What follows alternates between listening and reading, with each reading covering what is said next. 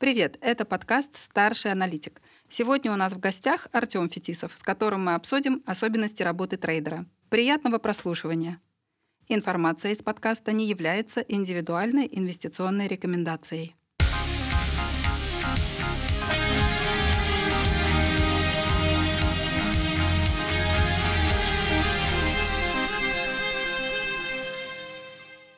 Интересно, кто идет в трейдеры? Артем, вот что, ты же наблюдаешь коллег своих, э, и э, своя история у тебя наверняка интересная по цеху.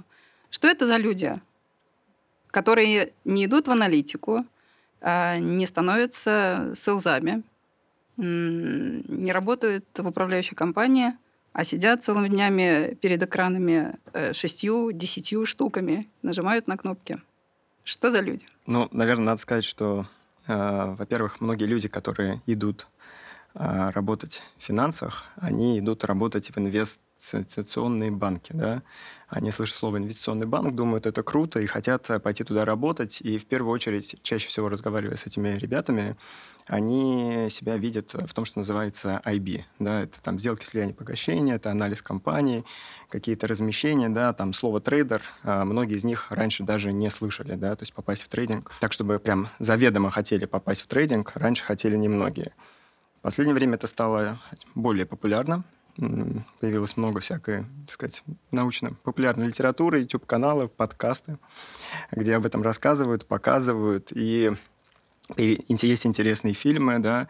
Наверное, это в основном какие такие голодные до э, приключений ребята, да, которые хотят развиваться, которым интересна, так сказать, это самостоятельность, возможность самостоятельно принимать решения, там, узнавать что-то новое и развиваться именно за счет собственных навыков, да, в чем-то сравнимо, может быть, это со спортом или чем-то еще, что, ну, твой результат э, в теории может зависеть от твоих э, самостоятельных решений это все-таки решение больше или математические способности. То есть это э, способность быстро оценить э, большое количество вводных и ситуацию, и действовать, или брать риск, вот чего там больше, или это в равных пропорциях.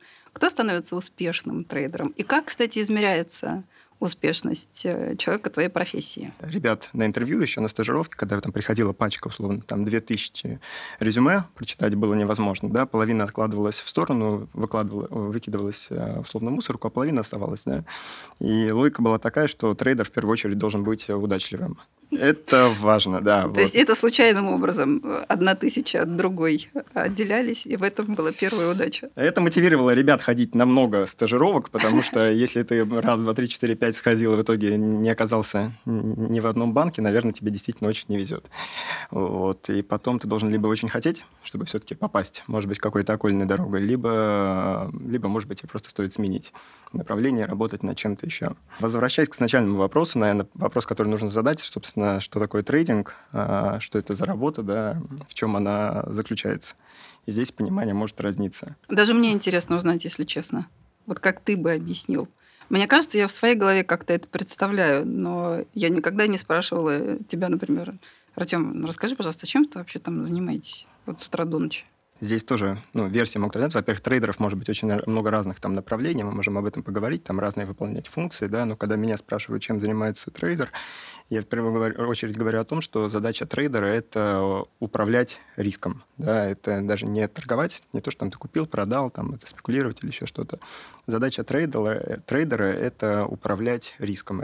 Это принятие решений в условиях неопределенности. Да? Постоянно быстро меняющаяся обстановка, там, стресс, огромные потоки информации, которые в последнее время становятся все больше. Да? И ваша задача – принимать взвешенные решения. Да? При этом всегда надо оценивать, так сказать, как отрицательную сторону, да?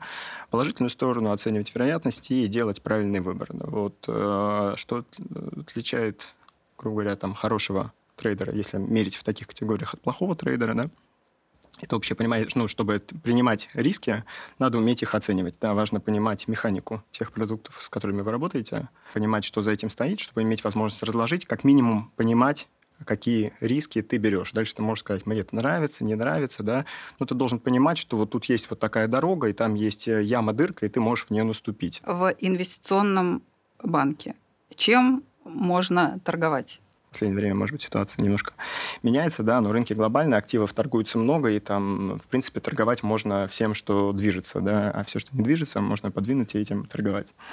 А, поэтому есть какие-то такие классические классы активов, да, там, условно, акции, облигации, товарные инструменты, процентные ставки, там, размещение там, денег, ликвидности. Это вот, наверное, основные направления. Да, я, может быть, кого-то не упомянул, если там вспоминать про наши дески.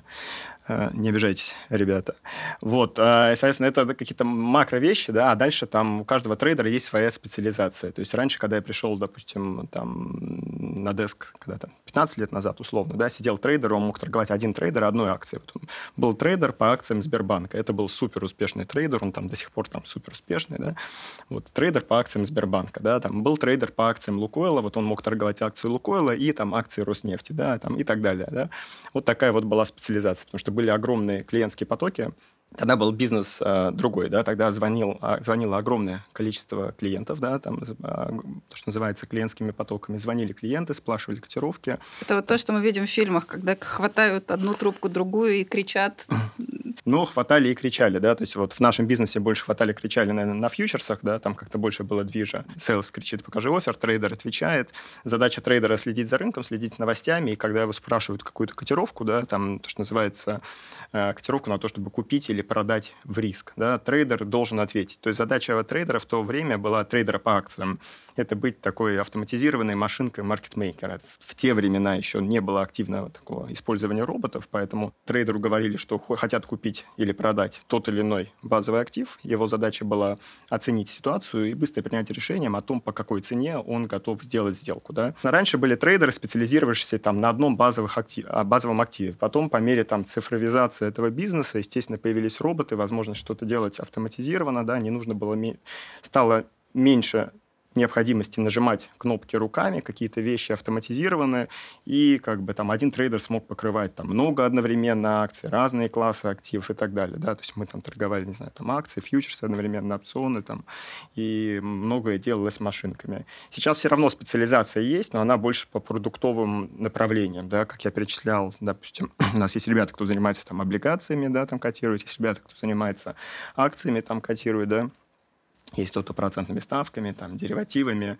Э, так, такие Ты есть. Ты валютный э, деск забыл. Валютный деск, сам, самое главное да. забыл, да. Я, это. еще, я еще перебирала в голове, думаю, что-то мы не назвали. Да-да.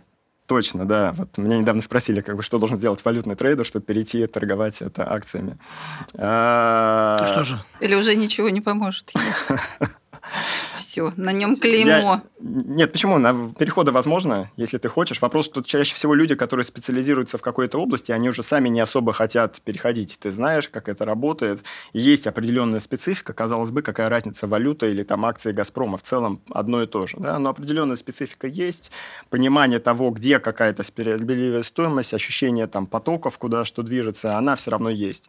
И на самом деле вот эти изменения, они происходят с большим трудом. Хотя, казалось бы, какая разница, да, на практике, вот проработав, набрав опыта, вот натренировав там свою, как сейчас модно говорить, нейросеть, да, изменения, они даются с большим трудом, да, при этом все эти люди, они могут торговать, не знаю, там на свои личные деньги, там прекрасно инвестировать, да, но чтобы вот систематично с клиентами работать, котировать, отвечать на их запросы, такие изменения, они очень-очень редки на практике. Но да. трейдеры вообще довольно, я бы сказала, молодая профессия, и она очень мужская.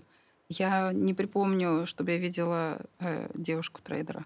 На самом деле у нас э, стало намного больше девушек э, в последнее время. Это, наверное, было раньше такое клише, что там девушка-трейдер – это редкость. Сейчас э, довольно много, да. Вот у нас даже там взять наш деск. У нас сейчас три человека это девушки, да. Из скольки? А, а это конфиденциальная информация. А, ну, я думаю, что, во-первых, больше девушек просто захотели, потому что какой-то предвзятости, грубо говоря, там по полу или чего-то такого очевидно нету. Тут вопрос, какие люди хотели, какие люди выдерживали нагрузку, да, потому что нагрузка... Да, потому что ты говоришь о том, что нужно этот риск постоянно брать и оценивать. То есть, действительно, это, мне кажется, такая психологическая нагрузка, даже больше, чем ну, математическая, в уме там быстро посчитать. Прежде чем ты дойдешь до этого, придя на деск, да, ты столкнешься с психологической нагрузкой, работы там с людьми определенного склада ума, ты столкнешься столкнешься там с прессингом, с нагрузкой психологической просто от работы в другой э, атмосфере. И никто не будет... Тут тоже важно, ты спросила, почему там девушки или не девушки, да, то есть тебя берут и как бы не смотрят на, на твой там пол или еще что-то такое, да, но с тебя и требуют, тоже не смотрят на, ну, на такие там твои качества, да, смотрят на то, как ты выполняешь свою работу. Поэтому там с Петей, там с, с Леной требуют одинаково, да. Дальше вопрос там, э, кто, выдержит, кто не выдержит. Вот, ну, сейчас люди стали больше выдерживать. А вообще э, это в моей голове клише или есть такое, что трейдеры народ довольно э, циничный? Вот красивых слов не надо, мы видим, что вы умеете что-то посчитать, вы аналитики, там какую-то картиночку. Вы нам скажите, как вы считаете, продавать, покупать, уровни цен, и вот конкретики побольше, воды поменьше, не задерживаем, значит, Дали информацию, отходим. Ну, в конечном счете у вас э, как бы там, условно, либо вверх, либо вниз, да, вот э, вам могут долго рассказывать какую-то красивую историю и так далее, и сейчас это очень популярно, то, что говорил YouTube-канал и тому подобное, да, рассказать о том, что произошло, да, вот куча всяких там, не знаю, подкастов, конференций проводят, и вот перемусоливают какую-то ситуацию, там, не знаю, там, банкротство какой-нибудь криптобиржи, и вот год будут мусолить это обсуждать. Вопрос, зачем, что это вам дает в будущем, да?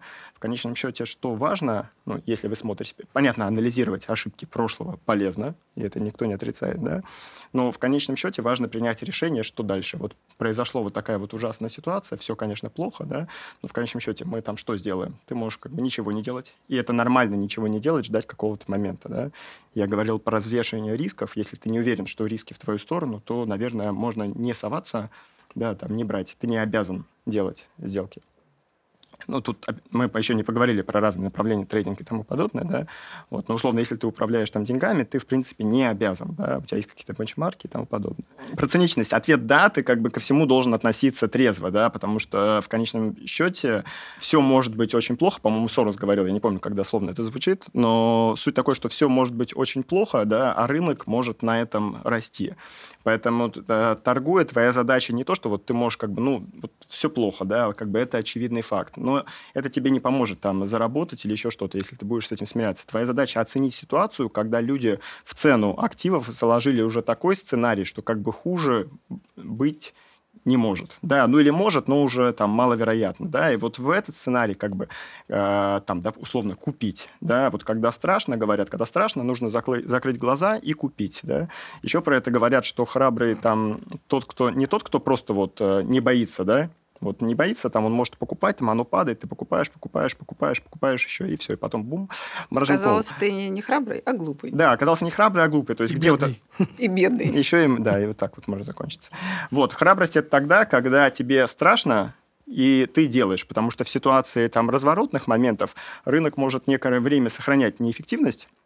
Все вокруг говорят, что все вот э, очень плохо, да, вот, не знаю, там, в ковидный, допустим, там, 20 год, там уже Федрезерв начал там снижать ставки, там, экстренные меры, там, помощь экономике, да, а все до сих пор говорят, ой, как плохо, как Фед медленно реагирует и тому подобное, тому подобное, да. Но как бы вот в этот момент нужно выйти и начать покупать, когда все вокруг говорят, что хуже быть не будет. Оно бывает в обратную сторону, также с эйфорией, да, но с шартом угадать просто сложнее, да, намного сложнее, чем угадать э, с лонгом. Извини, ты хотел задать Кстати, вопрос? вот есть такая шутка, что плюсы быть трейдером – знаете, какая? Какие плюсы? Какие? Торговать в плюс.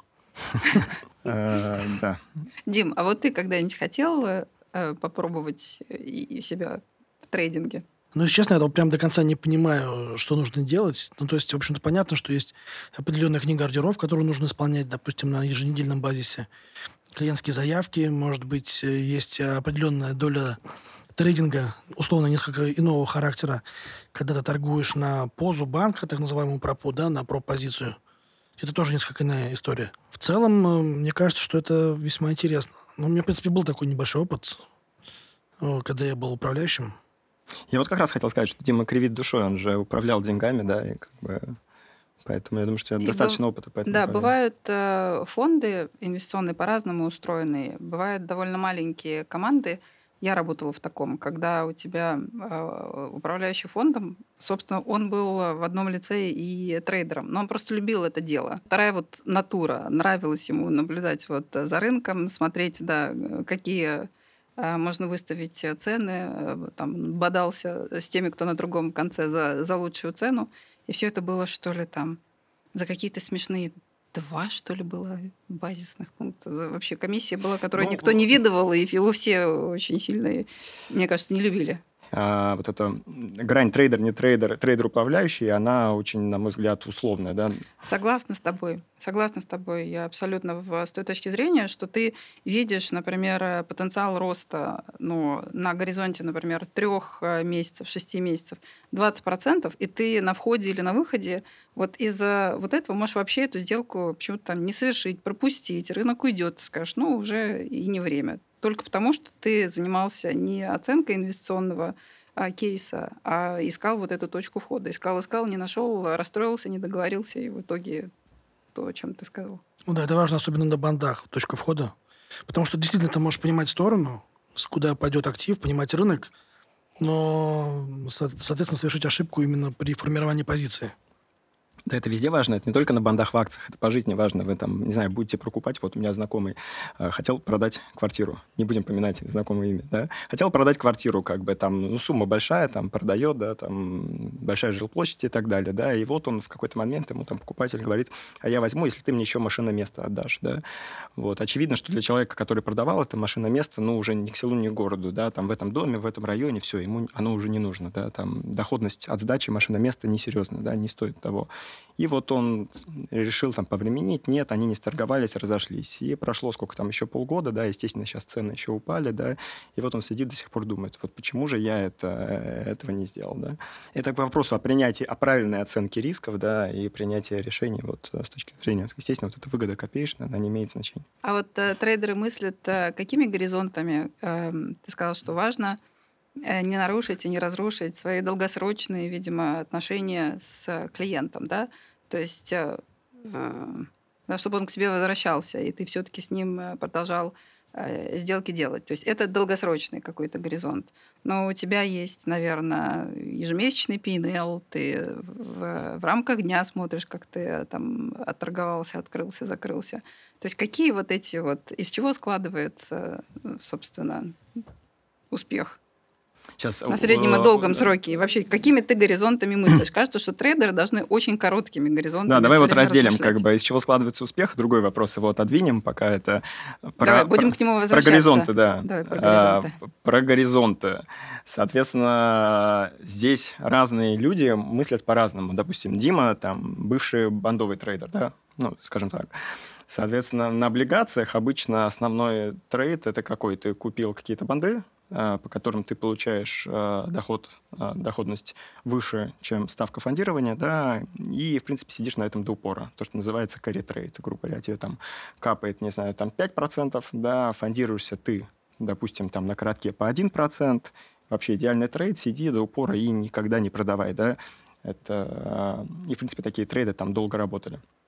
Я сейчас привел очень хороший пример, там эта разница может быть выше и ниже, да. Но суть такое, что на бондах основной trade – это carry trade. Купил и сидишь долго. И ментальность бондового трейдера обычно а, находиться в сделке там, ну, довольно длительное время, как бы до конца ее отыгрывать. Потому что ситуации, как были там, условно, в этом, там, в прошлом году на облигациях там в РФ, это редкость, там, да, потому что там ходили котировки там по 10, 20, там, 50. Ну, потому что ставка ключевая при этом, да? Ну, ставка, это вообще это редкие ситуации такого настолько стресса. Большую часть времени все-таки там ставка находится в каком каком-то нормальном диапазоне, да, колебания небольшие, поэтому ты должен досиживать. Твои горизонты мышления обычно довольно долгие. Такого, но это мы говорим бандового трейдера, который торгует, вот как Дима сказал, на проб, на собственную позицию, управляет деньгами. Он должен долго делать, да.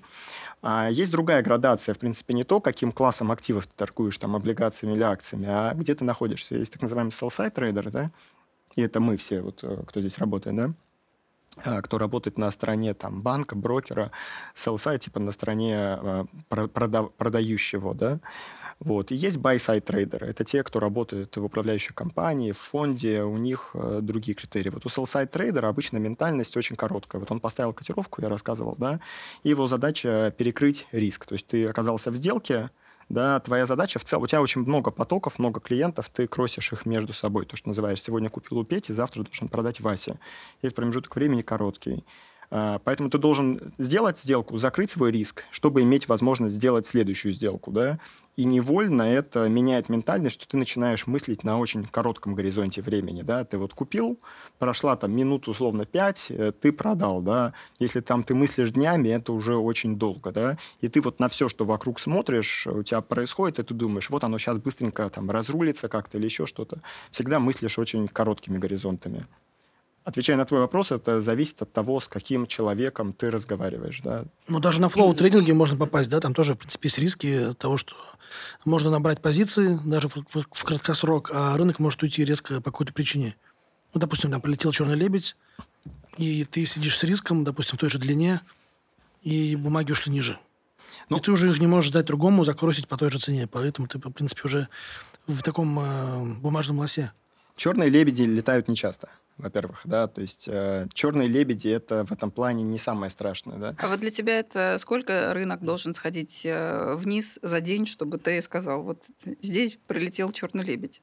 То есть для российского рынка больше 5%, 10%.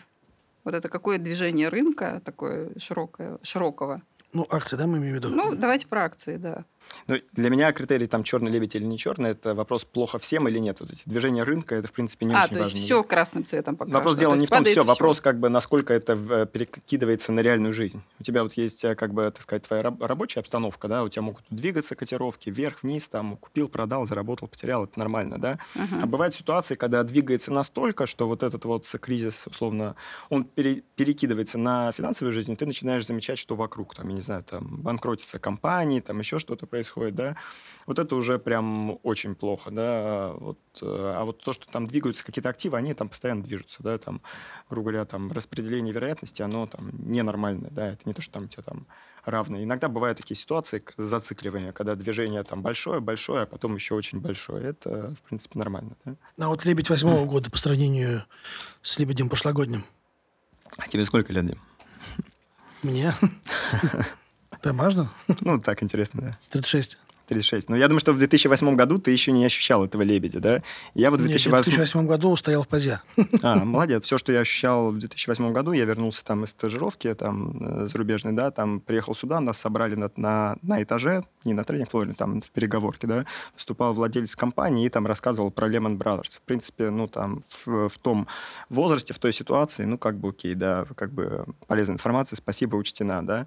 Честно, даже не было заметно, ну, то есть там, да, массово увольняли людей, там все было плохо, да, вот эм, рассказывали байки про то, что, грубо говоря, вот эм, этот владелец компании там стоял, офис находился в Москва-Сити, он стоял вниз, говорил, вот видите, вот там машины едут, да, вот через год там не будут ездить машины, да. Во-первых, через год машины Был все равно ездят. Все так да, же, да. Все равно, все равно ездили, да. как бы все закончилось хорошо и довольно быстро, да. В принципе, вот этот э, кризис оказался очень коротким. Поэтому я не могу сказать, что я его прочувствовал прям так, чтобы об этом э, там здраво рассуждать, да. Но в целом по ощущениям, по ощущениям, вот то, что там происходило, грубо говоря, у нас тут в прошлом году, оно, наверное, похоже с ощущением, то, что испытывали люди там, э, находясь в Lehman Brothers, да, это если говорить там про американские какие-то компании, да, там, или там Stearns, да, это, даже Lehman Brothers, наверное, скорее, вот. И там то, что происходило тут в России, оно уже, наверное, было немножко другое, это уже какая-то вынужденная была. Не центр этого всего происходящего, да. Вот, поэтому, но в 2008 году это было давно, и мы были молоды, да, там тут довелось, так сказать, прочувствовать изнутри всю эту ситуацию, там, разруливание там с контрагентами и так далее. Я, кстати, в день банкротства Lehman Brothers проходил финальное собеседование как раз э, э в инвестиционный бизнес «Метрополь». Он лопнул, полетели котировки вниз, там mm. все вниз, mm-hmm. и я как раз вот пришел на собеседование, меня взяли, и как раз там, как ты говоришь, все так это было на позиции джуниора.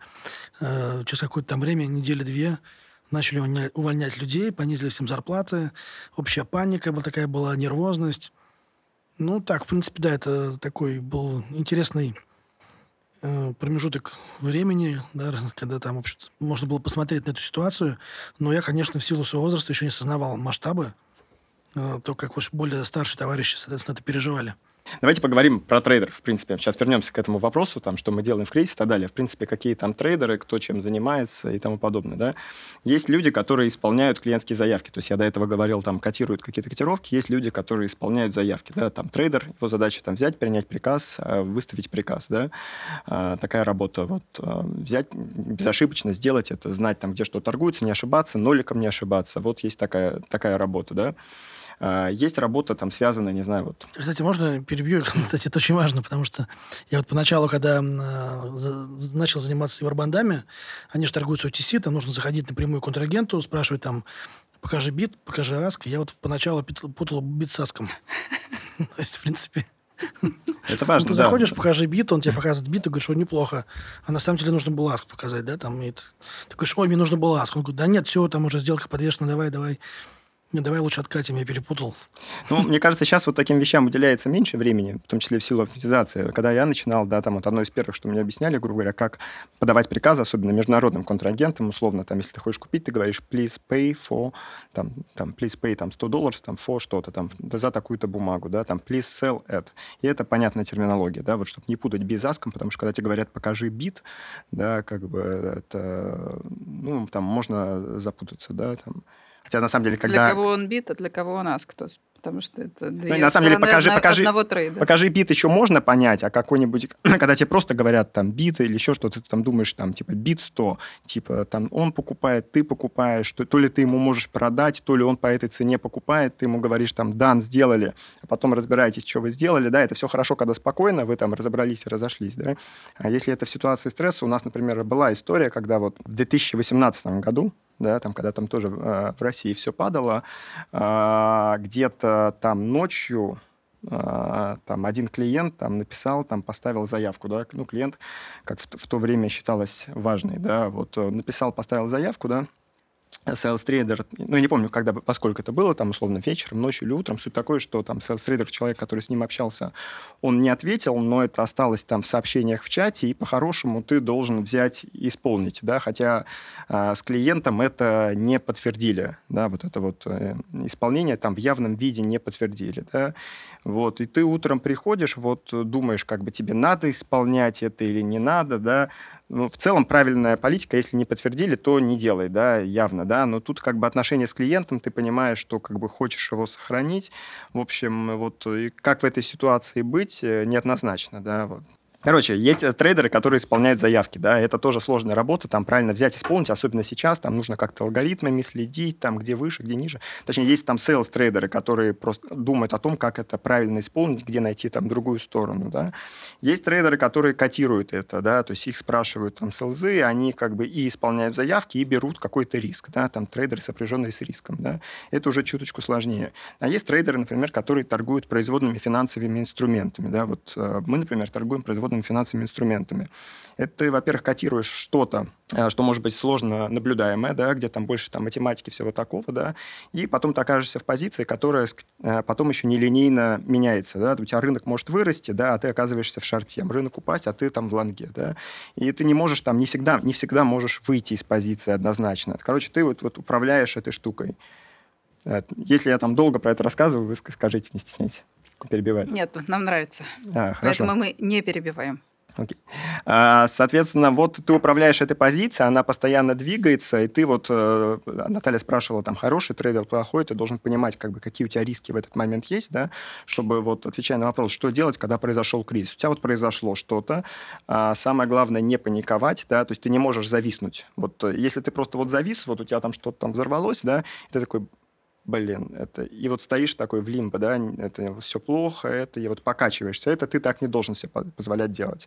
У тебя что-то произошло. Ты должен посмотреть, что произошло, на что это влияет. Грубо говоря, ты должен там разобраться. Если у тебя есть позиция, да, неважно какая, ты должен посмотреть на свою позицию. Она, может, из бандов составлена, из акций, из чего, да? Ты должен посмотреть, на что вот это вот событие влияет. Там, хайканули там ключевую ставку или еще что-то, да? Где у тебя, может, неправильная переоценка, где ты там, ну, может быть, что-то там не так там сделал до этого или еще что-то. Все это разобраться, разложить. Это номер раз, просто разложить, да?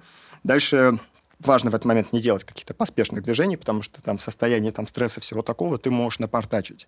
Просто разобраться, систематично разложить, может быть, где-то что-то там, не знаю, переоценить, потому что там в зависимости от того, где оно находится, да, у тебя, может, была какая-то бумага, ты думаешь, что оно стоит 100 рублей, ты думаешь, что у тебя там в ней лежит, ну, условно, там миллион рублей, типа ты переживаешь там выше, ниже, она пойдет. А может, она уже там 10 торгуется, неликвидный какой-то там, этот, не мне тебе рассказывать. А, вот. Тогда, может быть, уже с ней другая логика принятия решений. Вообще не стоит там за ней следить, просто не забыть следить там за «Газпромом», который двигается в этот момент там, вверх и вниз.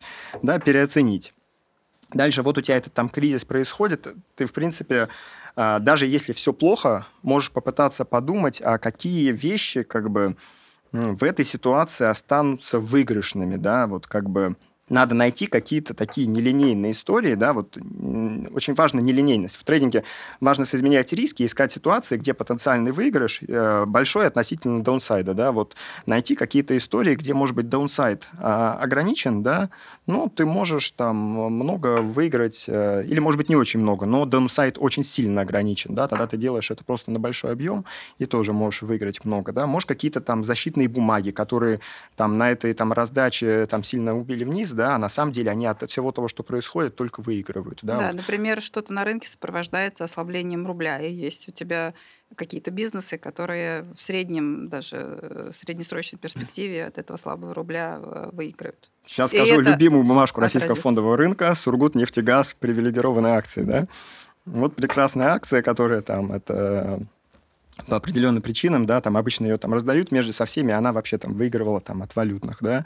Может быть, это не лучшее с точки зрения того, что не первые отскочат на росте, да, там какие-нибудь есть акции, которые вот они на росте там 100% вверх, и на падении там 100% вниз, да, вот. Но, может быть, тебе и не нужно брать вот эту вот хайбету, тебе как бы, может быть, лучше поспокойнее, да, потому что если ты ошибешься, ты там все равно заработаешь, да, вот, а, ну или мало потеряешь. Самое главное там сохранить деньги, да, не терять, да, Басит говорил, не терять. Вот. А дальше, если там во, во всем остальном, там деньги сами заработают. Тёма, что ты называешь э, позицией у трейдера? То есть это то, что ты уже у кого-то купил, но еще не успел кому-то продать.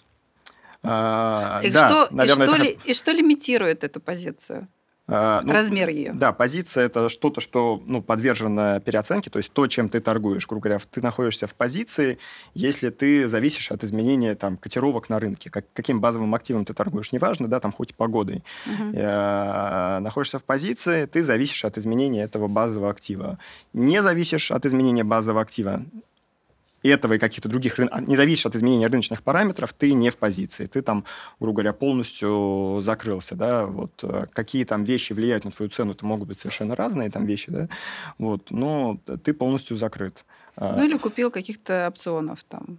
Да? Ну, ты купил опционов, но все равно, ты, ты все равно находишься... Нет, ты все равно ты можешь там захеджироваться, это немножко другое. Да, ты можешь захеджироваться, то есть ты можешь захеджи... захеджироваться, да, но ты все равно находишься в позиции, потому что ты купил этих опционов, у тебя, допустим, акция, ты купил столько же там опционов, сколько у тебя было акций. Окей, на падении вниз ты типа там думаешь, что захеджирован. Но, во-первых, как бы изменение стоимости опциона не равно изменению стоимости акции в этот момент. Да? Допустим, ты купил так, чтобы равно, значит, э, дальше при истечении времени опцион будет становиться дешевле, там акция на месте, опцион дешевле, ты теряешь деньги. Ты все равно в позиции, да, то есть какие-то факторы влияют. Пойдет выше, опцион твой будет стоить ноль, на акции ты ну, заработаешь. у него есть, да, он да, он не, ты все равно нуля, в позиции. Да. То есть ты вышел из позиции только когда ты полностью там закрыл, да, вот ты там 100, на 100 рублей там акции «Газпрома» купил, на 100 продал, вот ты закрылся, все, игра закончена, да, ты вне позиции.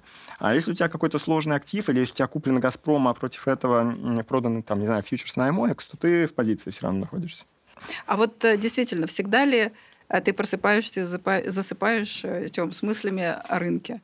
Вот э, это, опять же, клише в моем э, мозгу, что трейдер, он всегда смотрит вообще в экран, чтобы не пропустить, как открылся Токио, а до нас это еще не дошло, а в это время что сделал Фед, а до нас это тоже докатится. И из всего вот этого пазла кусочков информации и складывается вот то понимание и вот линия поведения, с которой ты потом приходишь на деск, садишься, ну, погнали.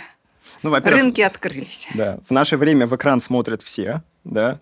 Э, я там смотрю в экран с одной целью, там, условно, моя жена смотрит другой целью и так далее, да. Там все смотрят в экран, это неизбежно, да, чтобы получать какие-то эмоции. Смотрим мы, наверное, часто, да, особенно сейчас, там у тебя там появились там, телеграм-каналы, потоки новостей, там э, раньше там одни информационные системы, сейчас другие информационные системы, ты смотришь. Вопрос, нужно ли тебе на это смотреть, а, ответ совершенно не очевиден. Тебе ну, не факт, что нужно это смотреть. То есть ты в этом шуме варишься, да, тебе это добавляет какого-то эмоции, ты там думаешь, что больше понимаешь, больше следишь, да, насколько это положительно влияет или нет. Есть версия, наоборот, что лучше не смотреть, лучше там самому там проделать анализ там или еще что-то, принять решение и не смотреть, потому что большая часть того, что ты видишь, это информационный шум. Большая часть движения котировок, который ты видишь, это шум котировок, да.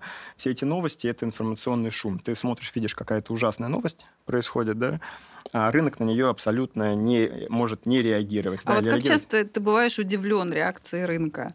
Когда твоя логика, твои экспертные знания тебе подсказывают, что все должно быть, например, вниз, а рынок, тем не менее, или держится, или даже вот бодрится. И ты ищешь это объяснение, и иногда так и уходит этот день, и ты думаешь, ну все, так и не разобрался, не понял, не знаю, что произошло. Да, работа трейдера, она неблагодарная. Купил оно вниз, ты удивляешься. Продал оно вверх, ты удивляешься. Чтобы не удивляться, надо выйти из позиции, тогда тебя перестанет это беспокоить. Это кстати, такой очень известный феномен, очень многие об этом пишут, э, начинающие э, трейдеры, инвесторы, что почему так происходит. Вроде там понял идею, да, там все проанализировал, осознал, что хороший фундаментально сильный актив. Вроде посмотрел по графику, там какая-то хорошая фигура по теханализу сложилась. Там сделал таймфрейм поменьше, посмотрел там отличную точку входа. Все, там, нажал на кнопку, и против меня пошла позиция. Ну, давай закончим с предыдущим вопросом, потом перейдем к этому. Соответственно, ты говорил про то, там, засыпаешь или нет, да? Вот по моему опыту я скажу, что если ты засыпаешь и до сих пор вот думаешь о рынке, да, причем переживаешь, это как бы очень плохо, да? Вот обычно это бывало такое... А еще хуже, если ты не можешь спать, это прям очень плохо, да, вот прям вот.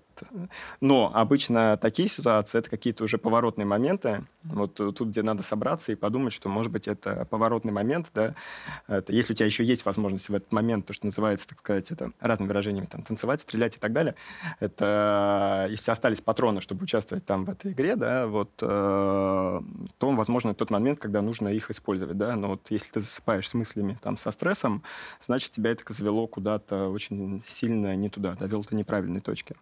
Подожди, твои патроны это вот твой лимит. И опять, как, да, как ты спросила, устанавливается ты, на трейдера? Лимит, да. Да. Что, это, что это такое, от чего это зависит? Да, Дим, давай запишем твой вопрос, потом вернемся. А мне а... кажется, что... Извините, а можно тоже добавить? А мне кажется, что с точки зрения вот трейдера как не работы, да, с точки зрения вот частного инвестора, которые торгуют, да, которые вот нас, наш, наши слушатели, ну, слушатели нас смотрят. Вот эта ситуация, когда часто смотришь э, в телефон, часто смотришь котировку, плохо засыпаешь, это, скорее всего, вопрос того, что было взято слишком много риска. То есть, если бы было взято риска поменьше, чтобы это не так сильно тревожило, какие теоретические убытки можно понести, да, той позиции, которую ты взял. Ну, может быть, там с плечом, с двойным, с тройным. И это тебя тревожит. А если торговать на те суммы, которые комфортно, и убыток которых не так сильно будет погружать в негатив, то, возможно, и не нужно будет смотреть. Э, да. И... Во-первых, это. Во-вторых, может быть, стоит довериться профессионалам. Отдать в ДУ. А, про лимиты. А, у каждого трейдера установлены лимиты, да? Естественно, как бы есть истории а, есть истории из разряда, не знаю, там какие-нибудь там Лисон, да, там, который обанкротил банк, где он работал. У каждого трейдера установлены лимиты, сколько он может э, делать. Потому что трейдинг это тоже бизнес, да, там, ну, допустим, даже там это пусть спекуляции, неважно, там, или там маркетмейкинг, это бизнес, да. Соответственно, в бизнесе есть там потенциальный там возврат, есть там риск потерь, да, вот вы соизмеряете банк, в данном случае устанавливая лимиты, соизмеряет, сколько он может потерять, сколько он хочет заработать, и как-то исходя из этого должен поставить лимиты. Да? Там ставить лимит миллиард, если ты за, планируешь заработать, там, не знаю, там, э, тысяч, тысячу там, рублей, да, ну, не имеет смысла, да, вот э, ты соизмеряешь, сколько для тебя там важная сумма, сколько ты можешь потерять, выставляя определенный лимит, ты понимаешь, да, что вот движение рынка в нормальные времена, допустим, там 2% в день. Значит, поставил лимит миллиард, может потерять там сколько, 20 миллионов, да. Вот. А в ненормальные времена оно, допустим, 20% в день, ты можешь потерять, я не знаю, там 200 миллионов. Если пойдет там, ну, полная, так сказать, это Кавабунга, да, то 50% может быть не в день, да, может быть там за неделю, но оно произойдет так быстро, что ты все равно ничего не успеешь сделать. Значит, дальше на это смотрят, там риск-менеджеры смотрят, анализируют и говорят, ну нет, там, ну вот полмиллиарда мы не готовы, это, допустим, там подкосит бизнес. Мы столько, в принципе, не готовы. Значит, надо поставить лимит поменьше. В другом фонде может быть другое принятие решения. Они думают, окей, да, вот эта там половинка нас убьет, условно закроет бизнес, да, но это маловероятный сценарий, который бывает там раз, там, не знаю, там в сто лет, да. Проголосовали, берем этот риск. Ну, тип, типа, да, берем. Он понимается, он как бы настолько маловероятный, что мы даже его, допустим, не рассматриваем. Мы будем устанавливать наш лимит, исходя вот сценария минус 20 и работать. И это тоже нормальная практика, потому что можешь долго-долго-долго работать, работать и там, не знаю, 10-20 лет работать, ну да, один раз произойдет какое-то невероятное, которое тебя там, ну, что называется, смоет, вынесет, да, но ты будешь зато долго работать. Это в зависимости уже от риск политики. Соответственно, по каждому направлению бизнеса, неважно, там трейдинг, выдача кредитов или еще что-то, как-то устанавливаются лимиты, да. Соответственно, у каждого трейдера установлены лимиты на те риски, которые он может брать в зависимости от его специализации трейдер может брать те или иные риски. Кто-то торгует акциями, кто-то торгует облигациями, кто-то торгует валютой на валютном э, desk е. Да? Вот. Э, соответственно, тот, кто торгует валютой, у него, естественно, лимиты больше на валюту, да? меньше там, на акции, или на акции вообще нету. Это не его э, не его core бизнес, да, знаешь, кто торгует яблоками, не торгует апельсинами, и наоборот. А, вот, если торгуешь деривативами, у тебя появляется все время много всяких разных рисков там сложных. Все равно есть какие-то кор, которые есть какие-то нецелевые, которые ты там должен отдавать другим дескам. Может, у тебя небольшой лимитик есть, но если у тебя появляется большая позиция, ты должен ее уметь идентифицировать и отдать кому-то еще. Да, а вот в рамках тех лимитов, где ты можешь принимать решения и управлять этим риском, ты уже принимаешь решение в, в, тот, или иной момент, в тот или иной момент времени оставить этот риск сейчас или нет. Допустим, рынок тут, ты говоришь, окей, я взвесил шансы, да-да-да, я там могу оставить. И, например, вот этот риск сейчас не хеджировать, потому что он правильный, да, если это в твоем мандате. А вот если ты делаешь там что-то, что не в твоем мандате там нарушают, это вот плохие истории, там фрод и тому подобное. Это подсудное дело, там вплоть до уголовки. Это отвечая на вопрос э, про лимиты, да. А все-таки что влияет на размер лимита? на конкретного трейдера. Вот, например, у нас есть пять э, человек, я условно говорю, не знаю, сколько у нас есть. Пять человек, они торгуют э, акциями. На акции, как на класс, лимит такой. А вот внутри этих пяти трейдеров кому раздадут сколько? Нет, ну это тоже связано с опытом. Ну, грубо говоря, там в том или ином, э, как сказать... С историческим перформансом, наверное, Ну, да, этого трейдера, да, опытом, да. трек-рекорда и тому подобное, да, там как бы... Это, ну, то есть, условно, соизмеряется там вероятность выигрыша, там риск потери, все такое, да. У меня были такие истории, когда вот я сидел молодой трейдер, да, вот у нас была огромная позиция, которая измерялась до сотнями миллионов. Э, Не рублей. В другой валюте. Да, вот. И как бы э, вот я сидел там вечером, вот там был там долговой кризис э, в Европе тогда, да, э, греческий, который вот и так далее, все эти пикс назывался. А, и вот я думаю, что вот я сейчас тут куплю фьючерсов, вот оно там падало там на уровень поддержки, вот так стояло на этом уровне поддержки. Я вот куплю фьючерсов, сейчас оно отрастет на полпроцентика, я продам, заработаю, и я вот молодец, я типа заработаю денег для своего деска. То есть надо понимать вот ту позицию, которую я думал там купить, это какое-то копье. Ну, то есть в масштабах общей позиции это одна там в тот момент, я не знаю, там 30 или 40 да. И я вот это купил. Естественно, что произошло? Дима говорил, вот когда ты купил, оно вниз, но оно вниз не то, что вот так вот чуть-чуть вниз, оно как бы вниз там минус 5, минус 10, минус 15. И я, я такой, блин, что делать? Там звоню там брокеру, что происходит? А, очень плохо, да? Вот это, во-первых, та ситуация, ситуация, когда в, ну, вот в этой стрессовой ситуации абсолютно неправильное принятие решений. Да? Во-первых, с точки зрения соизмерения риска, в принципе, этой покупки. Во-вторых, с точки зрения риска, там, по-моему, я это продал. Ну, естественно, не на отскоке, а там где-то внизу. Да? Все вот это было отыграно прям вот из разряда «как не надо делать». Пожурили да. тебя? А, пожурили меня, да. А, как следует. А, кстати, вот еще есть феномен такой один, что вот если ты что-то сделал не так, ну, там с плечом встал в неправильную позицию, либо что-то как-то торганул опасное, вот как в твоем примере, то ты терпишь, терпишь, терпишь вот этот вот убыток, смотришь, смотришь, смотришь, такой прям, и все, уже думаешь, все, больше теперь не буду, закрываю. И вот закрываешь, и сразу же отскок. Ну вот, э, да, соответственно, есть там другая поговорка. First, first cut is the cheapest. Первый лось самый дешевый. Да, ну типа там лучше там порезаться сразу, и когда вот ты выходишь из этой позиции, тебе сразу становится мыслить легче, тебе сразу станет проще, да, намного думать, э, соображать трезвее, потому что в противном случае ты будешь находить чего-то, э, чего-то ждать, ожидать, надеяться, а надеяться в этой ситуации совсем неправильно, твое соизмерение рисков будет абсолютно неверно. Про то, что Дима говорил, там можно где-то там поиграть чуть-чуть, не чуть-чуть, там маленькими объемами, да, вот э, до этого мы тоже обсуждали, что не обязательно все время пытаться что-то делать. Вот бывает часто ситуация, когда там деньги люди жгут, и все такие сидят, вот надо что-то сделать, купить, продать, купить, продать. Это лишнее, да. Важно трезво соизмерить и желательно проделать какую-то домашнюю работу до того, как ты сделаешь сделку. Это звучит банально, но поверьте, что очень часто это бывает не так. Да? Очень часто люди, там, не знаю, трейдеры приходят к аналитикам в тот момент, когда уже пошло сильно не так. Я думаю, не мне рассказывать, да? Обычно, когда вот занимаются, когда трейдер становится, так сказать, инвестором, и начинает заниматься фундаментальным ресерчем в той или иной бумаге, это значит, что прям что вот... Что-то пошло Что-то не пошло так. не так, что он заинтересовался, какой же там у него прогноз там ебитды на 2028 год. То Да. есть застрял там. Артем, да когда это все говоришь, кажется, что в этой работе очень много чего могут поделать алгоритмы. Вот они могут посчитать, наверное, взять историю всего того, что пошло не так, оно падало, на каких уровнях были отскоки, чтобы, например, хотя бы не выскакивать эм, как раз перед тем или не закрываться с э, лосем, как по- по-русски называется? С Убыток. убытком. Не закрываться с убытком, когда вот-вот уже, значит, все пойдет наверх. Я права или нет? То есть сколько эм, э, data science э, хорошего привносит в трейдинг? И привносит ли вообще? 15 лет назад, там, чтобы кто-то там от моделью там что-то оценивал, это было такое просто вот из ряда вон выходящее. Да?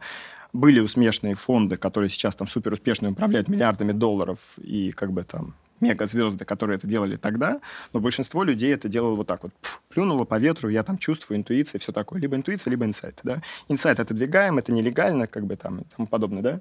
А, Соответственно, а интуиция это такая штука, она как бы э, тяжело оценить ее, да, вот э, как бы сегодня правильно, завтра неправильно, как вообще померить, у тебя интуиция нормально? Может, у тебя классная интуиция, реально нейросеть твоя там работает, прям пушка, да, вот, ну для этого нужно... А, кстати, интуиция – это часть нашего самого древнего мозга. Это вот эта амигдала, это практически ящерица. Она про трейдинг ничего не знает. Она замри, беги только умеет. Так, может, Такое дело с интуицией. А вот э, как бы умным это вот э, горе от ума, оно тоже есть такое, поэтому может быть меньше, так сказать, мыслей и лучше результат. Вот. Но как ценить твой трек-рекорд? По сути, там сколько ты заработал, это и мерит твой трек-рекорд. Ты вот спрашивала меру успеха, да? Если ты заработал, никто не будет э, спрашивать, как ты это заработал. Во-первых, не надо рассказывать, как ты это заработал, да. Во-вторых, в конечном счете, самая главная задача заработать э, деньги, да. Как ты это сделал, это уже вторично. Может, тебе просто повезло, да, ну, как бы, ну, окей, неважно, да. Заработал, молодец. Поэтому мера твоего трек успеха – это, в первую очередь, э, трек-рекорд. Так вот этот э, алгоритмический, ну этот робот, он Да. бьет трейдера, как эм, компьютер эм, Спасибо. Каспарова в шахматы? А, Соответственно, алгоритмы, да, Естественно, они везде используются, да, там оценивается вероятность и так далее, да. Вопрос, что периодически бывают э, ситуации, которые из ряда вон выходящие. А распределение условно ненормальное. Бывают ситуации зацикливания, да. Хоть один алгоритм вам скажет, что завтра может на Землю упасть метеорит. Ну, естественно, если на этом рынок там начнут продавать еще что-то, любой нормальный человек скажет, да надо брать. Ну, окей, если упадет на 1%, а метеорит видно, наверное, ты задумаешься, да, но пока он летит там где-то вот на границе Солнечной системы, а если рынок в этот момент там 30% вниз, ты скажешь, блин, ну, надо брать как бы шансы. Если он даже упадет, мне уже все равно. Это, кстати, это тоже важный фактор. Вот, но а потом кто-то, может быть, кто-то уже умный, он-то, может, и просчитал, что это метеорит-то, как бы, вероятность-то большая, да, но большинство людей, алгоритмов, натренированных на истории, они скажут мимо, да, и купят. А потом происходит вот так вот, что распродажи, да, а потом люди а, понимают, что метеорит уже вот над нами, да, в этот момент кроются, а он летит мимо. Так было в ковид, да, вот, собственно, все вначале говорили, что как бы это же очередная эпидемия, там построили, посмотрели историю, сколько этих было, всякие там эболы и прочие, да, как бы мимо, а потом вот не мимо Мгм. оказалось. Но алгоритмами все пользуются, и, естественно, лучше им пользоваться, чем не пользоваться. Да? Неважно, как ты принимаешь решение, по крайней мере, на мой личный взгляд, ты можешь все равно принимать интуиции, но лучше оцифровать, посмотреть на ситуацию и как бы как исторические шансы. Потому что, на мой взгляд, идеальный сценарий – это когда сходится твое там понимание такое вот, как бы, там, какой-то там gut feeling, интуиции, неважно, макро-вью, то, что называется, да, и текущая конфигурация с точки зрения вероятности, потому что из-за чего тебе повезет, это не важно. Твоя задача повысить шанс успеха. Повезет Мгм. тебе, потому что ты классно посчитал там на истории, или ты там супер там прогнозист, макроэкономист, там главный аналитик, да, неважно, может тебе просто повезет, да, но лучше максимально свести это, так сказать, э, в одну точку, да, там, повысить свои шансы на успех. Может, у тебя алгоритмы работают, вот у нас там всякие машинки котируют, там сотни uh-huh. инструментов, которые крутятся, работают, там машинка делает, там ставит битофер, там двигается и так далее. Ты туда не влезаешь, твоя задача следить, чтобы оно правильно работало uh-huh. по тому алгоритму, который ты описал, да. Есть другой класс, там, для, который используется для принятия решений при там взятии риска, да, это даже, наверное, не, не наш кор-бизнес. То есть мы здесь, например, в банке, наша задача это не там, спекулировать, не торговать, да, не, не управлять э, там, деньгами или еще что-то. Наша задача делать клиентский бизнес, котировать для клиента, закрывать, да, вот это вот делать. Поэтому для этого такого принятия решений, грубо говоря, вот сейчас там э, рынок там вырастет завтра или упадет, это не целевое, вот это просто взять риск, да. Угу. Нужно ли использовать, потому что у тебя все равно могут быть какие-то клиентские потоки, нужно ли тебе использовать эти вещи? Да, нужно. Если какая-то машинка, которая полностью автоматизированно говорит, завтра будет выше, такой нету, да. Используют ли те или иные трейдеры какие-то там модели, еще что-то при принятии решений? Ответ э, – да. И они могут быть уникальные, разработанные. Каждый свой, ты не рассказываешь да. свое там ноу-хау uh-huh. или еще что-то, да. Соответственно, вносишь ли ты какие-то ручные котировки, но это уже подход каждого, как ты принимаешь решение, да. Ну, скорее всего, так или иначе все вносят. Как минимум ты можешь сказать, типа, я не буду участвовать, окей, но трейд, но лосс, да. Uh-huh. Не сделал как бы, ну, сделку, ничего страшного, да. А, хотя, скорее всего, окажется, что там и надо было делать. Много иностранных э, инвесторов с нашего рынка а, ушли, и вот, собственно, вот эта глубина или там ширина этого моря а, клиентских а, заказов на купить, на продать стала как бы по поуже или по помельче, угу. помельче. Если у тебя какой-то один поток иссякает, или наоборот усиливается, да, то у тебя нарушается баланс, и ты понимаешь, что, ну вот вы кран, грубо говоря, вот в квартире у вас есть кран, да, вот э, откроешь сильнее, как бы вода быстрее течет, наполняется, там быстрее, там, не знаю, затопит квартиру, если что, да, перекроешь, как бы воды нету, там долго мыть посуду, да, вы же это понимаете, так и тут. Денежные потоки, только много разных бурлящих, которые сходятся в одной точке. Представь себе горячую воду и холодную, да, вот какой-то становится то больше, то меньше, то больше, то меньше, это определяет температуру воды. Вот в прошлом году у нас там один там поток, допустим, прекратился, не знаю, иностранцев, покупателей там валюты, да, в какой-то момент прекратился, да, остался только экспортные потоки, которые государство вышло и сказало, что если там какое-то время до там прошлого года экспортеры, например, оставляли у себя там валюту и там не продавали, да, вышло государство, сказало, обязательно продажа валютной выручки. Обязательно. Значит, огромный поток продаж, как бы, вот он поток. А люди, которые до этого покупали, там, не знаю, население, там, или какие-то иностранцы, спекулянты какие-то, они все просто, ну, вот в моменте им недоступны. Это они это не покупают, да. И рынок до сих пор ищет баланс.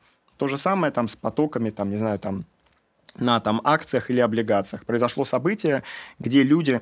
Кстати, вот, ну, ты задал вопрос, почему происходит э, так, э, что там ты что-то сделал, там research проделал, проанализировал, купил и бубух не в ту сторону, да? Сейчас прозвучит, ну, как бы оно не, оч- не очевидно, сложно, но ты должен понимать в идеале, с кем ты торгуешь, да, вот. Ты, ты же у кого-то покупаешь, в какой-то момент что-то тебе приходит. Он же тоже, наверное, не дурак, да? Вот. И про черных лебедей вы спрашивали, да? То есть черные лебеди, я сказал, это событие маловероятное, не надо вот на него надо бояться, думать об этом и все такое. Но это не самое главное. Самая опасность трейдера, который котирует клиентам котировки, в том, что есть клиенты, которые там что-то знают, или просто умные клиенты, или еще что-то. Вот они в, в этом плане, вот опасность, да, то есть ты должен вот понимать, как с ними торговать, потому что когда ты сделаешь с ними сделку, у тебя высокая вероятность потерять, допустим, да, потому что они рынок, например, знают лучше, чем ты, они больше, у них доступ к информации, у них там спутники там мониторят, не знаю, заполнение хранилищ нефти, да, вот твоя основная опасность. Соответственно, совершая сделки, в принципе, вот ты какой-то спекулянт, ты покупаешь, ты посчитал, думаешь, вот классная акция, почитал research, вот у тебя там один там главный аналитик пишет, другой, уважаемый дом там рекомендует. Да, вот у кого ты физически покупаешь, да? Ты покупаешь просто потому, что ты умный прочитал, да, или ты уже все прочитали, и сейчас тебе продает тот, кто знает что-то другое, да, кто тот research, который ты сейчас читаешь, прочитал там год назад, да, а сейчас уже мыслит вперед. Надо смотреть в будущее. Вот не перед собой, да, а ты должен вот туда смотреть. Вот на сноуборде вы когда катаетесь, говорят, смотрите там вот в цель, иначе въедете в стенку, да, или там на мотоцикле, да. Вот и здесь то же самое. А, надо смотреть вперед, понимать, с кем ты торгуешь, и вообще стоит с ним торговать или нет. Если ты понимаешь, что человек, не знаю, там, акционер компании тебе продает акции, может быть, просто не стоит с ним торговать. Ну, зачем? Ты думаешь, классная компания, еще что-то. Ну, ты понимаешь, что у него по определению информации больше, чем у тебя, да?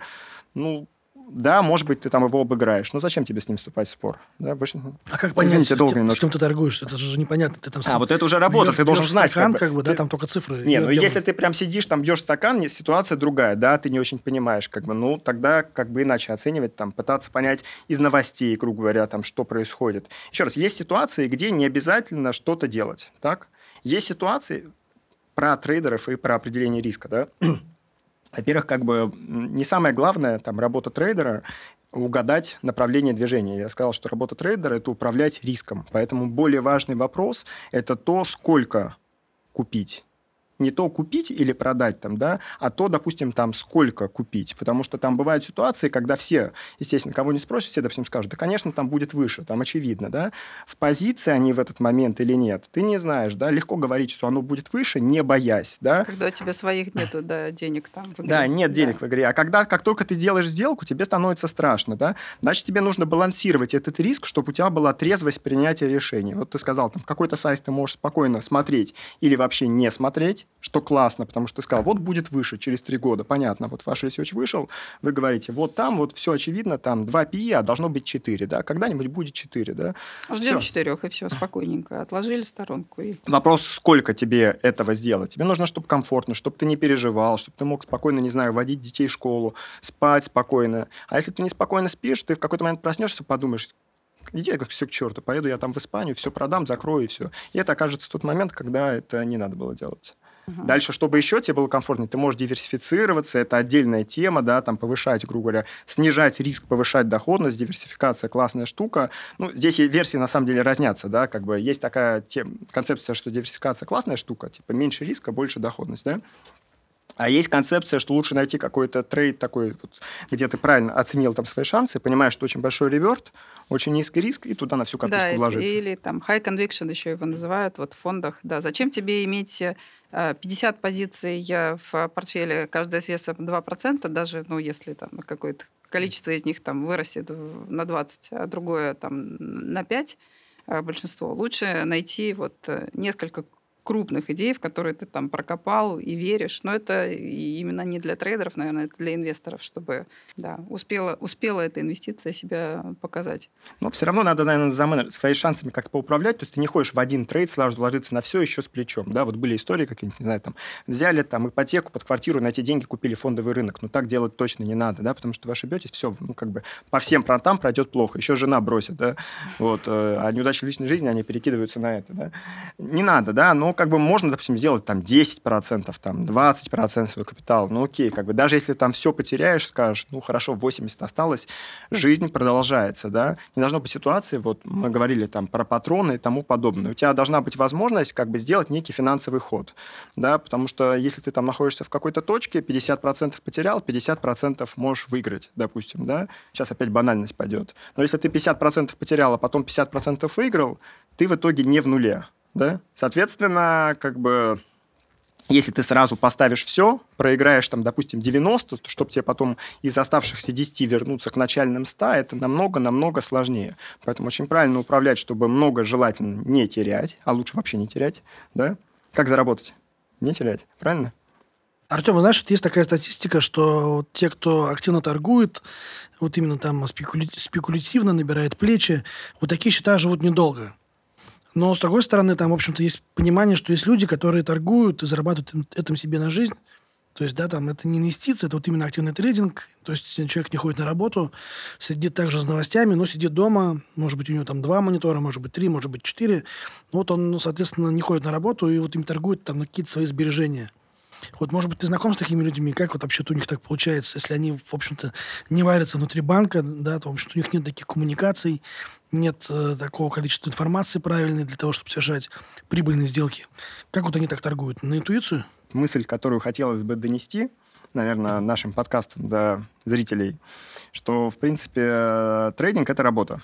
Да, это не ковбойское какое-то шоу, да, это, это, это работа. Она сложная, она рутинная, как бы там работа, механистическая работа, да. Вот эта иллюзия, что можно сидеть дома, там спекулировать, а, зарабатывать деньги постоянно, это иллюзия. Если успешные, так сказать, персонажи, которые могут ее, так сказать, эм, опровергать, наверное, конечно, есть, безусловно, да, вот. Но если вы там видите этого человека выступающим на YouTube, или там пишущим в телеграм-канале, да, если он рассказывает, как я вот вчера купил, оно выросло, или как он вчера продал, оно упало, да, вот э, это все нужно с большой очень, так сказать, э, ложкой соли принимать, да. Это иллюзия, да, и вот люди, которые там маркетируют, это рассказывают, это не те люди, которые торгуют. Люди, которые там торгуют и зарабатывают, они, скорее всего, молчат. Самые успешные там крупные алгоритмические фонды, вот Наталья спрашивала, они очень закрытые, вы даже не узнаете, кто там работает, вы не узнаете там, что там делают, там за любое там разглашение информации, суды, там, идеи и так далее. Это очень э, секретные люди, да, как бы те, кто занимается пиаром, это другие, да.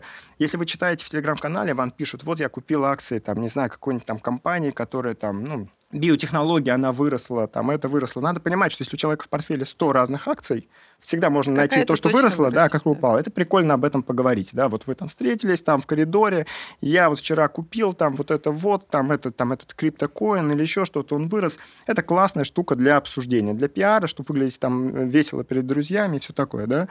Вот. Но это не значит, что человек зарабатывает а, на этом деньги постоянно, да, вот. Надо посмотреть на его другие сделки, как он делал, как, как долго он это делал, да. Не видя всей информации, обычно все разговоры, которые вы совершаете с вашими друзьями, они там, ну, о том, там, кто там сколько заработал. В какой-то момент, часто такое бывает, что вы оказываетесь единственным тем, кто в этот момент не заработал. Да? Вот вы разговариваете, все вокруг он, он, он, даже он, и вот он. Там заработал деньги, ты думаешь, ну как же так? Что я тупой, что ли? Я же умнее, чем они. Надо брать. И вот тут не надо брать.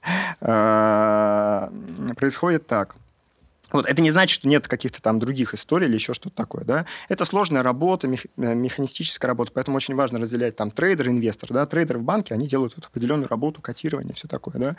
А вот просто вот, что ты будешь там спекулировать на рынке, думая, что ты там, сидя дома, там что-то торгуешь там больше, чем остальные, тебе может повести, безусловно, да. Есть ситуации, как бы, там, когда рынок там движется, там, большие движения, там, тренды, то, что называется, в одну сторону. И в эти моменты там все думают, что они очень умные, успешные и тому подобное подобное. Отличить успешного от неуспешного тяжело. И это не значит, что нужно отличить, отличать в этот момент успешного от неуспешного. Если ты зарабатываешь, молодец. Да? Вопрос, удержишься ли ты зарабатывающим, когда оно там рухнет. Да? Э, это не всегда очевидно. Отвечая на твой вопрос, есть, наверное, персонажи, но большинству это не удается. Ну, так Развеяли миф.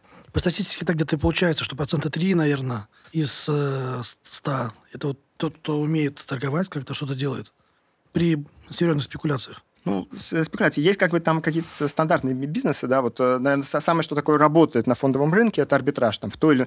Наверное, что даже работает не только на фондовом рынке, а в принципе в мире, как бы основная там концепция, вот, которой можно зарабатывать, это некий арбитраж. Это а, вы видите два актива, да, вот даже, не знаю, там, условно, раньше, там, 500 лет назад люди там возили каких-нибудь, не знаю, там, не знаю, шерстяные тушки или там специи из Индии, да, говоря, там они продаются дешево, тут их можно продать дорого. Купил их в Индии, привез сюда, заработал, продал. Это тоже некий там арбитраж, да, или апельсины. Там была какая-то пора, когда там цитрусовые, там какие-то космические бабки стоили, там ананасы там в Питере покупали. Да, вот ты купил дешево, продал, это некий арбитраж. Сейчас есть некий арбитраж на финансовых рынках, может быть. В одном месте там на китайской бирже торгуется дешевле, тут дороже, да. А вот такой вопрос. У тебя есть, наверное, любимый актив и нелюбимый? С точки зрения С которым трейдинга? тебе больше везло, а с которым тяжелые отношения? Везло, не везло, как бы... Э, ну, ты же сказал, что трейдер должен быть э, в том числе и удачлив. С российскими акциями больше везло. Это, наверное, ну, в силу просто специфики, да, вот э, с российскими акциями, там, с китайскими не очень повезло. Нет, так-то истории бывали разные, как бы, и, там, и в одну сторону, и в другую. То есть такого, что какой-то там любимый или еще что-то, нет. Да? Акции точно более любимые, чем, там, допустим, облигации или там валюта или товары, да, потому что, на мой взгляд, у акций там как-то проще оценить справедливую стоимость, и можно находиться в активе долг, и компании обычно там что-то зарабатывают, поэтому даже если ты ошибся, она все равно там будет что-то зарабатывать, и просто за счет этого там, ну, с течением времени там вернется на те уровни, которые были, да, потому что все она зарабатывает, даже если она не платит дивиденды, там какая-то стоимость накапливается, это уже хорошо.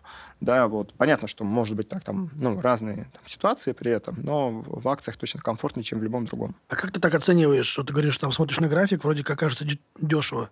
То есть, может быть, какие-то есть... Э, ну, опять же, принимаю внимание, что в трейдинге не предполагается долго держать позицию. То есть, ты оцениваешь с точки зрения каких-то технических индикаторов, может быть, уже глаз наметан, и просто какие-то формации понятные, что вот как-то там идет график, или, может быть, уже просто понятно в каком-то конкретном активе, ну, допустим, акции «Газпрома», понятно его поведение, да, там и какие-то паттерны накладываются. Я читаю Research, который публикует э, Сбербанк Investment Research. Вот ты же говоришь, что ходят... Аплодисменты. В Research ходят только те, кто стал инвестором.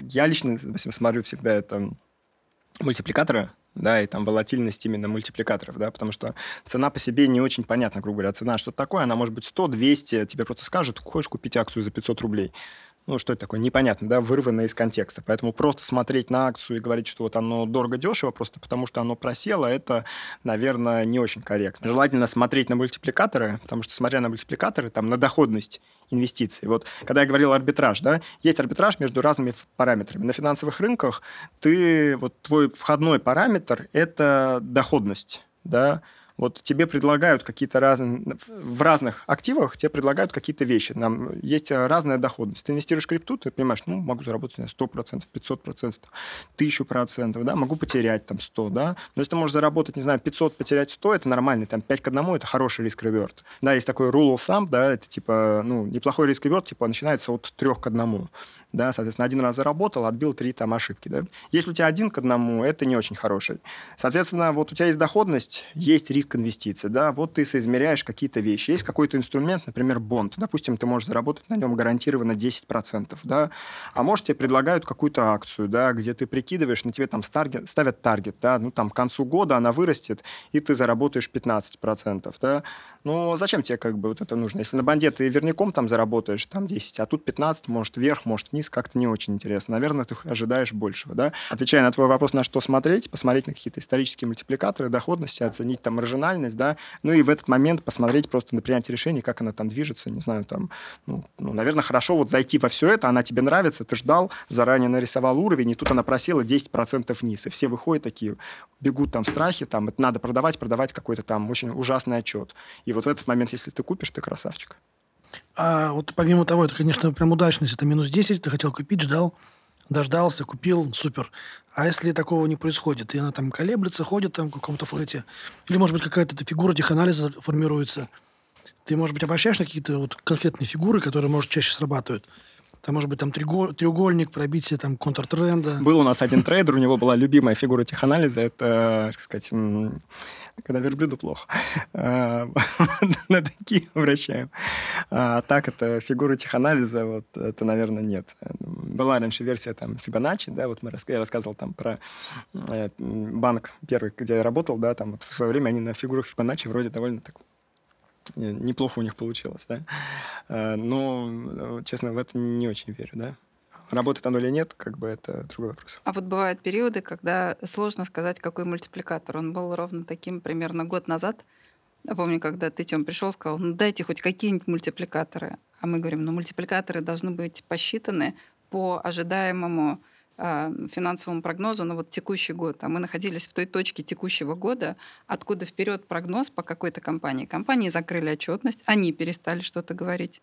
Вокруг происходит что-то пока малопонятное. То есть уровень неопределенности был такой, что мы, э, помнится, еще на несколько месяцев убрали наши рекомендации, оставили без пересмотра финансовые прогнозы, и тогда говорили, у нас недостаточно информации, чтобы пересмотреть вот эти прогнозы по выручке, и беда по прибыли компаний актуализировать вот те самые а, мультипликаторы. То есть у тебя в принципе, только цена упала, да, рыночная капитализация. А вот эти, э, то, что в знаменателе стоит, на что делим, мы не могли оценить какое-то количество месяцев. Мы сказали, возьмем время. Ну, ну здесь вопрос, да, вопрос, что делать. А, было такое, да, то есть, ну, во-первых, как бы, приходя, грубо говоря, к ведущим аналитикам ведущего банка страны и получая ответ, мы не можем оценить, да, это, наверное, сигнал о том, что, в принципе, какая-то ситуация очень странная. Если они не могут оценить, наверное, никто не может оценить. Значит, э, велика ли вероятность, что рынок в этот момент ошибается? Наверняка рынок в этот момент может ошибаться, потому что если даже такие уважаемые люди, как вы, говорите, что нам нужно время подумать, то там другие могут ошибаться еще больше, принимать э, экспрессивные решения. Да? Дальше в этот момент твоя задача не угадать точную цифру, сколько оно будет, а оценить там сценарий и все такое. Да? Ну, взять какую-то историческую, там, не знаю, там, выручку, да, сказать, там, может она там, насколько она упадет, не да, упадет. может она уполовинится, да. будет ли это все еще дешево. Да, будет ли это все дешево? Даже оно уполовинилось, даже там, допустим, маржинально снизилось, да, но она торгуется уже так, что в этом случае, ну, как бы, ну, куда? Либо оно может быть торговаться так, вот облигации в прошлом году, да, там в какой-то момент рухнули, там 20-я доходность там была, там, какой-то момент, да, там 17 плюс закрывалась там до там февраля, и потом торговалась, открывалась. Там. Недолго было, но было. Ты можешь в этот сказать момент, ну, мне пофиг. Если, я даже если ошибусь, ну, как бы, окей, ну, 20% это годовых классно, да, ну, ну, ошибусь и хорошо, да. Или можешь сказать, там, это просто такие уровни, я их 10 лет не видел, да, ну, ждал всю жизнь, да, вот, ну, как бы ошибусь, окей. Не ну, могу пропустить. Да, ну, вот э, моя бабушка мне рассказывала, и тут я увидел это вживую. Ну, как не взять, да? Как не взять это хорошее? Ну, как не взять? Ну, и в этот момент важно поговорить, наверное, с людьми вокруг, понять настроение, да, вот если ты в этот момент такой приходишь ко всем, такие, да, да, да, да, да, да, да, я уже взял это, вот это, наверное, сигнал, что что-то не то, да. Артем, а, может быть, ты можешь дать советы начинающему трейдеру? Я так понимаю, что это уже некое заключительное слово нашего с вами диалога. Поэтому, во-первых, я хотел сказать вам спасибо а, за то, что пригласили, дали поучаствовать, возможность поучаствовать в таком мероприятии. Нам тоже очень понравилось. Спасибо. А по поводу э, советов и не советов, да, там это есть какие-то, наверное, наблюдения. Кто слушал недавно интервью Тимура Турлова, старое еще, не свежее.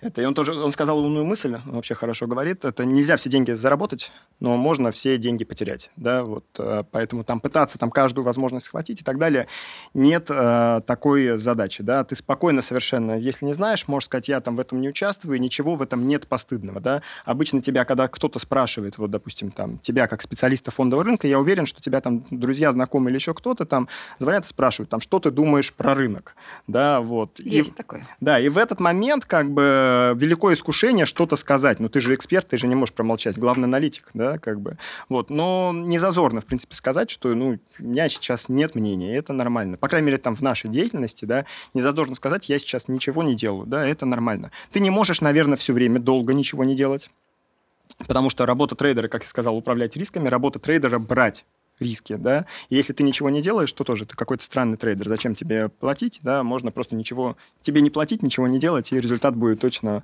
лучше. А дальше есть там всякие такие поговорки там на эту тему, там, грубо говоря, там, не нужно там пытаться быть самым умным, да, там, пока музыка играет, ты продолжаешь танцевать, да, вот как бы есть там некая стратегия, она работает, ты ее делаешь. Твоя задача как бы найти вот этот какой-то подход, стратегию или там что, то, что ты делаешь, да, и придерживаться ее. Не пытаться скакать, не пытаться менять, да, вот музыка играет, ты как бы делаешь, делаешь, значит, раз сделал, два сделал, заработал, где-то потерял, заработал, заработал в среднем. Вот.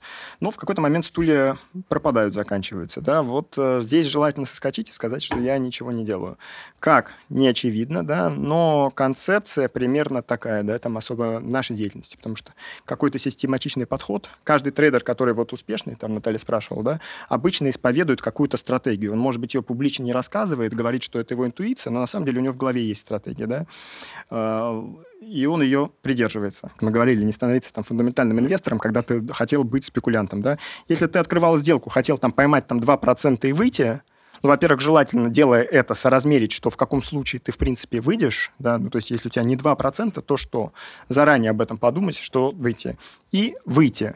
Потому что, как мы говорили, во-первых, первый убыток, первый лось, он самый дешевый, да, это потом, если ты не выйдешь, то, скорее всего, там просядет еще больше, да, и тогда будет совсем больно. Вот это важно делать. Вот чем отличаются алгоритмы от человека, тем, что алгоритм заранее записан, но он сделает. Может, это хреновый алгоритм, и он в среднем будет терять, но зато он хотя бы будет терять столько, сколько в него заложено, да. Он будет раз делать, логику неправильную заложили, он вот купил, продал, купил, продал, купил, продал. Но хотя бы ты все время увидишь, что вот он продает, теряет все время одинаково, да, скажешь, он теряет слишком часто, это плохой алгоритм, я его выключаю, да. Но если ты в какой-то момент по этому алгоритму не сделал, это называется человеческий фактор. Именно поэтому сейчас в последнее время тренд на то, чтобы людей исключать. Поэтому желательно, чтобы какая-то стратегия была. Какая она есть, это уже там обсуждаемо, да. Если вы там профессионально этим не занимаетесь, все такое, лучше быть, там, условно, придерживаться какой-то инвестиционной стратегии, да. Разбиваете деньги на кубышки, там есть там какой-то гарантированный доход, есть что-то спекулятивное, да, и там систематично инвестируете. Там заранее сказали, мне вот это нравится, нарисовал уровень, там зашел, забыл, не пытаешься там гонять туда-сюда. Наверное, на этом хватит. Отличные что, советы. А да. как же передать привет бабушке? Да-да-да. Можем мы с тобой передать привет? Передай привет маме. своей маме. Тоже. если, если эта часть интервью останется, я бы хотел передать привет своему сыну. И когда он посмотрит, дойдет до того, чтобы он посмотреть э, видео, он посмотрит, скажет, вот, папа, ты там был, я тебя видел. И, может быть, он даже воспользуется каким-то там советом, да. Кстати, совет начинающим людям, да, которые там хотят что-то делать, начать инвестировать рано, да. Это тоже какая-то банальность, там все говорят, ну, желательно начать инвестировать рано, что-то делать, откладывать, э, там, работать с фондовым рынком, потому что, в принципе, велика вероятность, во-первых, там акции в среднем обычно растут, государство в среднем обычно печатают деньги, акции в среднем обычно растут, да, сейчас какие-то исключения, да, но тем не менее, да, и, возможно, в долгосроке просто вырастет, да, но сама культура заранее там что-то инвестировать, не только потреблять, а инвестировать, и чтобы деньги работали, это важно. Чем раньше ты начнешь, к этому привыкнешь, тем больше у тебя в какой-то момент будет. Последняя банальность на эту тему э, – сложные проценты, да, как бы секрет успеха – это сложные проценты.